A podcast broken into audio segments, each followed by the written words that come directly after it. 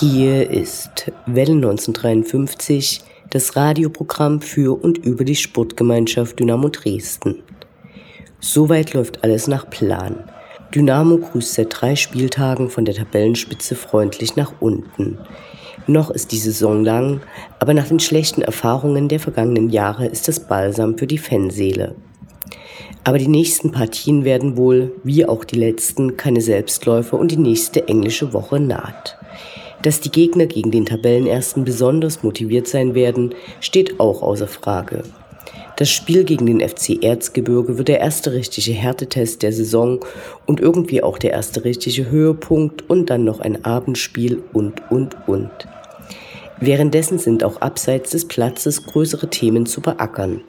Die Abstimmung über die europäische Chatkontrolle wurde im Europaparlament zwar erstmal vertagt, kommt aber sicher wieder auf den Tisch und im Falle eines Aufstiegs stehen für Dynamo einige zu erfüllende Auflagen ins Haus.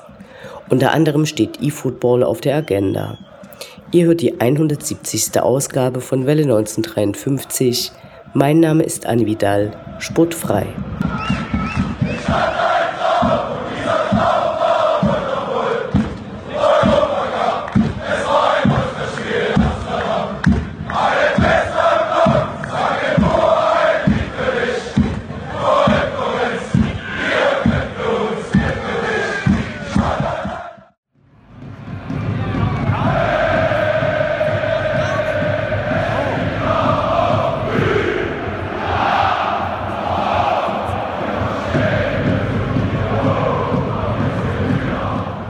Der Blick zurück. Was ist passiert? Was war großartig? Was hätte nicht geschehen dürfen?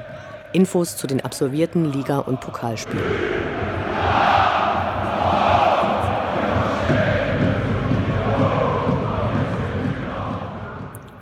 Sechster Spieltag, 16. September, Sonnabend 14 Uhr, VfB Lübeck gegen die Sportgemeinschaft Dynamo Dresden. Marzipan essen, Kümmel trinken und vielleicht auf der Strandpromenade die Möwen ärgern. So sahen die groben Pläne für den Tag aus. Aber natürlich ging es nur zum Fußball nach Norddeutschland. Im Dunkeln ging es auf die Autobahn, kalt war es. Unterwegs waren einige schwierigere Teilstücke zu bewältigen. Im Vorfeld war von Seiten der Polizei darauf gedrungen worden, dass alle Fans zu einem Parkplatz direkt am Gästeeingang kommen sollten. Prompt war dann die Autobahnabfahrt dorthin durch die Polizei selbst gesperrt, so dass eine Extrarunde zur nächsten Abfahrt und Wiederauffahren notwendig war, bis sich die Polizei herabließ, die von ihr selbst aufgestellten Pläne umzusetzen. Überhaupt schienen die Gesetzeshüter dezent überfordert, als ob nicht im Vorfeld über die Kartenverkäufe absehbar gewesen wäre, dass sich doch eine größere Gruppe von Gästefans einfinden würde. So hatten sie große Teile des für die Fans vorgesehenen Parkplatzes selbst besetzt, weshalb einige Gäste gezwungen waren, in Bereichen ohne die sogenannte Fantrennung zu parken. Sowas kann man sich gar nicht ausdenken. Im Nachhinein lautete die Begründung, dass man noch nie so viele Auswärtsfans da gehabt hätte.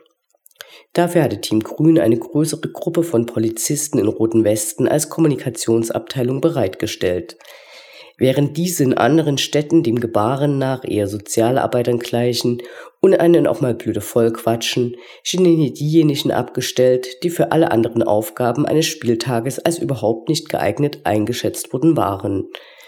Immerhin waren die Ordner entspannt und verkündeten ohne Nachfrage, von einem Sieg der Schwarz-Gelben auszugehen. Das Stadion an der Lohmühle, eines der wenigen, die sich in Schleswig-Holstein im Besitz ihres Vereins befinden, entschädigte dann die Fußballromantiker mit einem unüberdachten Gästeblock und recht viel Platz für die Auswärtsfans. Die Traversen waren gut gefüllt. Absolut eklig war das Netz vom Gästeblock, welches aufgrund seiner dichten Struktur immer den Blick auf das Geschehen auf dem Rasen störte. Sonst sieht man ja so ein Netz irgendwann nicht mehr, weil das Gehirn diesen Störfaktor nach einer bestimmten Zeit rausrechnet. Das ging ja gar nicht. Der Support auf den Rängen war aus mehreren Gründen diesmal nicht besonders gut. Zum einen waren die Leute auf den Sitzplätzen weniger motiviert, zum anderen war die Akustik natürlich nicht so dufte, weil kein Dach nachhalf. Die Heimkurve zeigte sich sehr engagiert und zündete während des Spiels immer mal wieder. Dynamo tat sich schwer und brauchte recht lange, um in Führung zu gehen. Jakob Lemmer traf dann endlich zu Beginn der zweiten Halbzeit. Leider versäumte es Dynamo nachzulegen, weshalb das Ganze dann zu einer größeren Quillerei ausartete.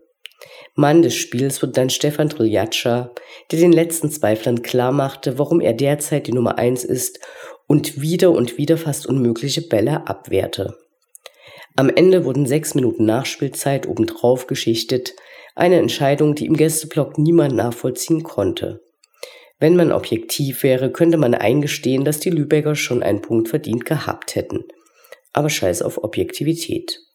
Nach quälenden sieben Minuten fand dann auch der als nicht unparteiisch empfundene Schiedsrichter seine Pfeife und es war vorbei. Bei der Abfahrt gab es dann lange Staus. Nach einer Stunde hatten dann auch die Letzten den Parkplatz verlassen können. Zur Feier des Tages ging es dann an den Timdofer Strand. Einige sprangen in die Fluten der Ostsee, einige verzehrten ausgezeichnete Fischsemmeln und dann konnte auch dieser Ausflug abgehackt werden. Unendlich sind die Weiten des Universums der Sputtgemeinschaft Dynamo Dresden. Alles rund um die SGD.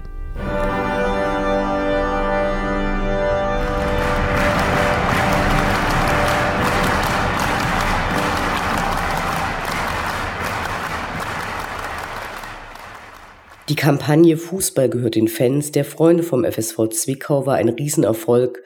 Schon vor dem Ende der Crowdfunding-Aktion konnte die stolze Summe von einer halben Million verzeichnet werden. Viel Enthusiasmus, das Aufgreifen vieler Fanszenen in und außerhalb Deutschlands und wahrscheinlich auch etwas Wahnsinn haben die Organisatoren zu immer neuen Ideen geputscht. Und der Erfolg dürfte auch für die Fans anderer Vereine mit vielleicht ganz anderen Problemen ein Signal gewesen sein. Es ist vieles möglich, wenn sich die Fans zusammenschließen. Schon Wochen vor dem Abschluss wurde die große Party zum Kampagnenschluss am 8. September in Block E angekündigt. Der E5 Kurvenchor würde singen und alles sollte magisch werden. Wurde es auch. Schon beim Abholen der Karten konnte man beim Warten in der Schlange mitbekommen, dass die Leute teilweise von weiter her angereist waren. Im Stadion dann, anders als bei jedem Spiel, keinerlei Anspannung, sondern die pure Freude ob des großartigen Anlasses. Das Catering war vom Allerfeinsten. Fleischi, der auch schon mal mit einer Wurstkreation bei der Grill-EM gewonnen hatte, kredenzte die eigens zum Anlass erschaffene rot-weiße Wurst, alternativ gab es leckeren Leberkäse. Alle holten sich Trinks und freuten sich. Im Block wartete dann die liebevoll gestaltete Bühne. Unter rot drapierten Stoffbahnen hing das große Dankesbanner, darunter formierte sich der Chor. 16 Frauen und 16 Männer aus der Kurve, Vereinsmitarbeiter, Leute vom Fanprojekt von Red Chaos. Gegen Spende hatte man ein eigens angefertigtes Abendprogramm, das Liederbuch zum Konzert des E5 Kurvenchores erwerben können. Eine exzellente Hilfestellung, wenn es mal wieder Diskussionen geben sollte, ob es dann heißt, doch die Kurve lebt oder doch die Kurve bebt. Beides falsch, richtig ist, doch die Kurve pflegt. Speziell zum Anlass waren einige alte Hits mit Strophen versehen worden, es kam aber auch ganz neues Lied gut zur Uraufführung. Man merkte dem Programm die liebevolle Gestaltung mit Hang zur Dramatik an, die einen Bogen von der Kampagne über alte Gassenhauer bis hin zum Smash-It, Spiel mit uns den Doppelpass noch einmal spannte. Es gab Momente, in denen die Leute Tränen in den Augen hatten, ein Violinsolo, Riesenlacher für die Integration eines, nun ja, immerhin in Fankreisen berühmten Videos, in dem ein Fan in breitester Mundart den Kartenverkäufer als asozial beschimpft, weil der keine Tickets mehr hat. Mittendrin brannten immer wieder Bengalos und am Ende gab es noch ein Feuerwerk. Zwickau Wohls. Einzig die Anlage während des Konzertes hätte ein bisschen stärker sein können, um auch die leiseren Parts voll zur Geltung zu bringen. Danach gab es eine wilde Party, in der fast alle das Tanzbein schwangen und ein offenes Mikro, in das jeder, der wollte, seinen Gefühlen freien Lauf lassen konnte. Wir haben die halbe Million. Glückwunsch und auf eine positive Zukunft für den FSV. Am Dienstag fand ein Mitgliederstammtisch zum Thema E-Football in der Sportgemeinschaft statt. Nach dem vorangegangenen Stammtisch zum Frauenfußball war dies bereits der zweite, der sich mit Änderungen beschäftigt, die durch einen Aufstieg in die zweite Bundesliga relevant würden, weil es hierbei um Lizenzbedingungen geht, die durch die Vereine erfüllt werden müssen. Das vorgelegte Konzept wurde durch Sebastian Schmidt, seines Zeichens Referent der Geschäftsführung, und David Fischer, Geschäftsführer Kommunikation, präsentiert. Schon im letzten Jahr gab es in Anbetracht eines möglichen Aufstiegs vereinsintern eine Diskussion zum Thema, die nun eben noch einmal vertagt worden war. Angedacht ist, dass keine Profispieler im E-Fußballbereich verpflichtet werden sollen, sondern sich Dynamo-Fans über verschiedene Turniere, die im sogenannten Dynamo-Land ausgespielt werden, für eine bestimmte Zeit qualifizieren können. Das bedeutet, dass zum Beispiel ein Turniersieger nicht automatisch für unbegrenzte Zeit in die E-Fußball-Dynamo-Mannschaft kommt, sondern immer wieder Turniere zur Qualifikation stattfinden werden.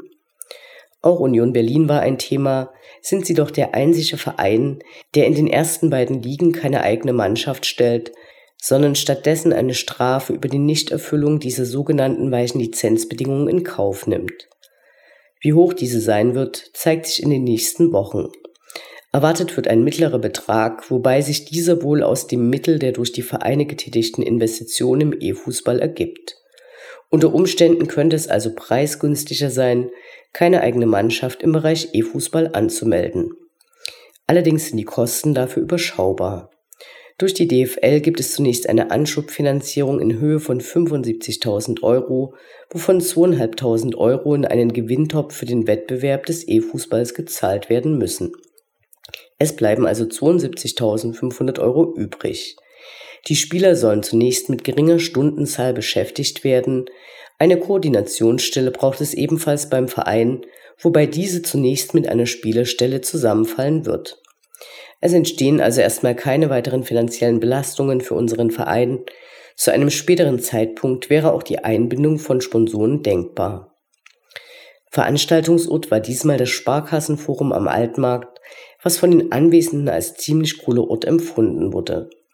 Allerdings war es schwierig zu finden und auch das Interesse der Mitglieder hielt sich in Grenzen. Allerdings ist E-Fußball am Ende ein weniger kontrovers diskutiertes Thema als der Frauenfußball, obwohl dieser dem derzeit einzig im Vereinszweck zugelassenen Fußball natürlich viel näher ist als die elektronische Variante. Wie es jetzt weitergeht. Auf der Mitgliederversammlung im November muss die Satzung von Dynamo dahingehend angepasst werden, dass E-Fußball im Verein möglich wird.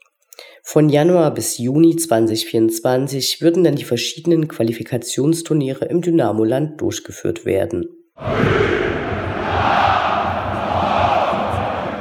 Auch in diesem Jahr wird bereits zum elften Mal der SGD-Preis vergeben. SGD steht dabei für stark gegen Diskriminierung und ist mit 5000 Euro dotiert. Bewerben können sich Initiativen, Projekte und Einrichtungen, die sich in Dresden und Umland dem Engagement gegen Gewalt und Ausgrenzung sowie für Toleranz und Menschlichkeit verschrieben haben. Wer sich für den Preis bewerben möchte, sollte sein Projekt auf maximal zwei A4-Seiten zusammenfassen und dies per E-Mail an sgdpreis.dynamo-dresden.de oder auf dem Postweg bei der Fanabteilung bis zum 2. Oktober einreichen. Die Gewinner werden dann im Rahmen des Fair-Aktionsspieltages beim Heimspiel gegen Preußen Münster am 21. Oktober ausgezeichnet. Mittlerweile hat sich bei Dynamo fest etabliert, dass sich die Kandidaten und Kandidatinnen für die Gremien des Vereins bei Mitgliederstammtischen vorstellen und den Anwesenden Rede und Antwort stehen. Die erste von zwei Veranstaltungen findet am 27. September in den VIP-Räumlichkeiten des Stadions statt. Los geht es 18 Uhr, Einlass ist ab 17 Uhr. Diesmal sind die ersten acht von insgesamt 16 Kandidaten dran, die für ein Ehrenamt in Präsidium, Jugend oder Ehrenrat ihren Fischerhut in den Ring geworfen haben. Verpasst nicht diese wichtige Gelegenheit.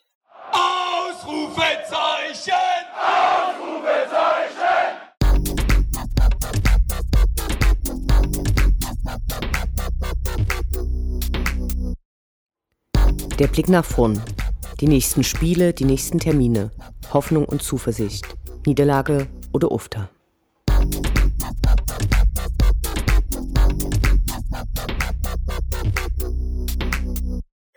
Siebenter Spieltag, 24. September, Sonntag 19.30 Uhr, Sputtgemeinschaft Dynamo Dresden gegen den Schacht.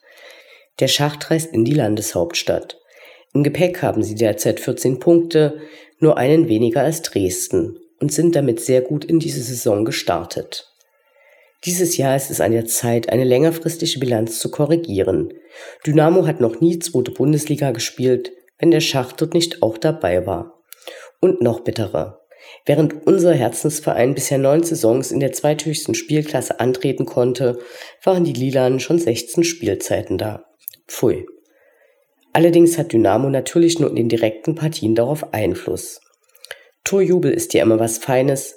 Beim möglichen 1 zu 0 für die Goldfüße sollten wir aber daran denken, dass der FC aus den Bergen in den letzten drei Partien immer erst ein Gegentor bekam, bevor sie einmal zum Unentschieden kamen und zweimal als Sieger vom Platz ging. Es wäre also an der Zeit, am derzeit größten Manko der Schwarz-Gelben erfolgreich zu arbeiten, der schlechten Chancenverwertung. Fehlen wird diesmal das große lila Schwein, welches einst über den Rängen schwebte und dann immer noch mal als beliebtes Fotomotiv aufgeblasen wurde. Standesgemäß erfolgte die Schlachtung für die Spendenkampagne des FSV Zwickau. Uns erwartet endlich wieder ein Abendspiel unter Flutlicht. Auswärts sind die neuen Anstoßzeiten Sonntag am Abend Mist, aber gegen den FC Erzgebirge ist uns das vollkommen egal. Wir können hoffentlich nach Abpfiff feiern und es gibt eine Vollsperrung auf allen Wegen in Richtung Wismut. Achter Spieltag, 1. Oktober, Sonntag 13.30 Uhr, Rot-Weiß Essen gegen die Sportgemeinschaft Dynamo Dresden. Und wieder ist zeitliches Weckerklingeln garantiert. Diesmal sind mit dem Auto sechseinhalb Stunden bis zum Stadion an der Hafenstraße einzuplanen. Essen ist nach einer Niederlage gegen Halle am ersten Spieltag ganz gut in die Saison gekommen. Unentschieden gegen den Schacht, Viktoria Köln und Regensburg, Siege gegen Preußen Münster und die Bubis aus Freiburg. Dynamo könnte ruhig mal gewinnen, um auch diese Scharte auszuwetzen. Das ist den Schwarz-Gelben nämlich bisher noch nie gelungen. Es wird zwar in 20 Jahren erst die sechste Partie für Dynamo dort sein, aber das wäre eine schöne Statistikverbesserung. Eines haben sie Dynamo voraus. Sie gewannen im letzten Jahr den Niederrhein-Pokal und durften damit im DFB-Pokal antreten. Dreimal ging dort der HSV in Führung, dreimal glichen die Essener aus, bevor sie dann in der Nachspielzeit den kürzeren zogen. Die Schwarz-Gelben sollten sich also warm anziehen und dort endlich mal drei Punkte holen. Neunter Spieltag, 4. Oktober, Mittwoch 19 Uhr, Sportgemeinschaft Dynamo Dresden gegen den Hallischen FC. Ein Ostduell wartet, die Halloren kommen. Wieder ein Abendspiel, wieder ein Pflichtsieg, großes Fragezeichen. Halle dümmelt standesgemäß in der zweiten Tabellenhälfte rum. Das kann sich bis dahin noch ändern, ist aber nicht sehr wahrscheinlich. Der Hallische FC ist mittlerweile quasi ein Urgestein der dritten Liga, auch wenn es manchmal sehr knapp wurde. Durch personelle Überschneidungen ist Halle mittlerweile ein beliebtes Ziel, wenn es bei Dynamo nicht mehr reicht oder passt. So sind derzeit mit Torwart Sven Müller, Niklas Landgraf, Niklas Kreuzer, dem wir an dieser Stelle gute und schnelle Besserung von seiner Krebserkrankung wünschen, Erik Berko und Dominik Baumann gleich fünf Ex-Dynamos beim HFC unter Vertrag. Nominell ist es wirklich ein Pflichtsieg und nach dem Spieltag wird circa ein Viertel der Saison absolviert sein und Zeit für ein kleines Zwischenfazit. Deswegen punkten, punkten, punkten und danach noch den Herbst bei einem oder dem anderen Getränk willkommen heißen. Dynamo Allee.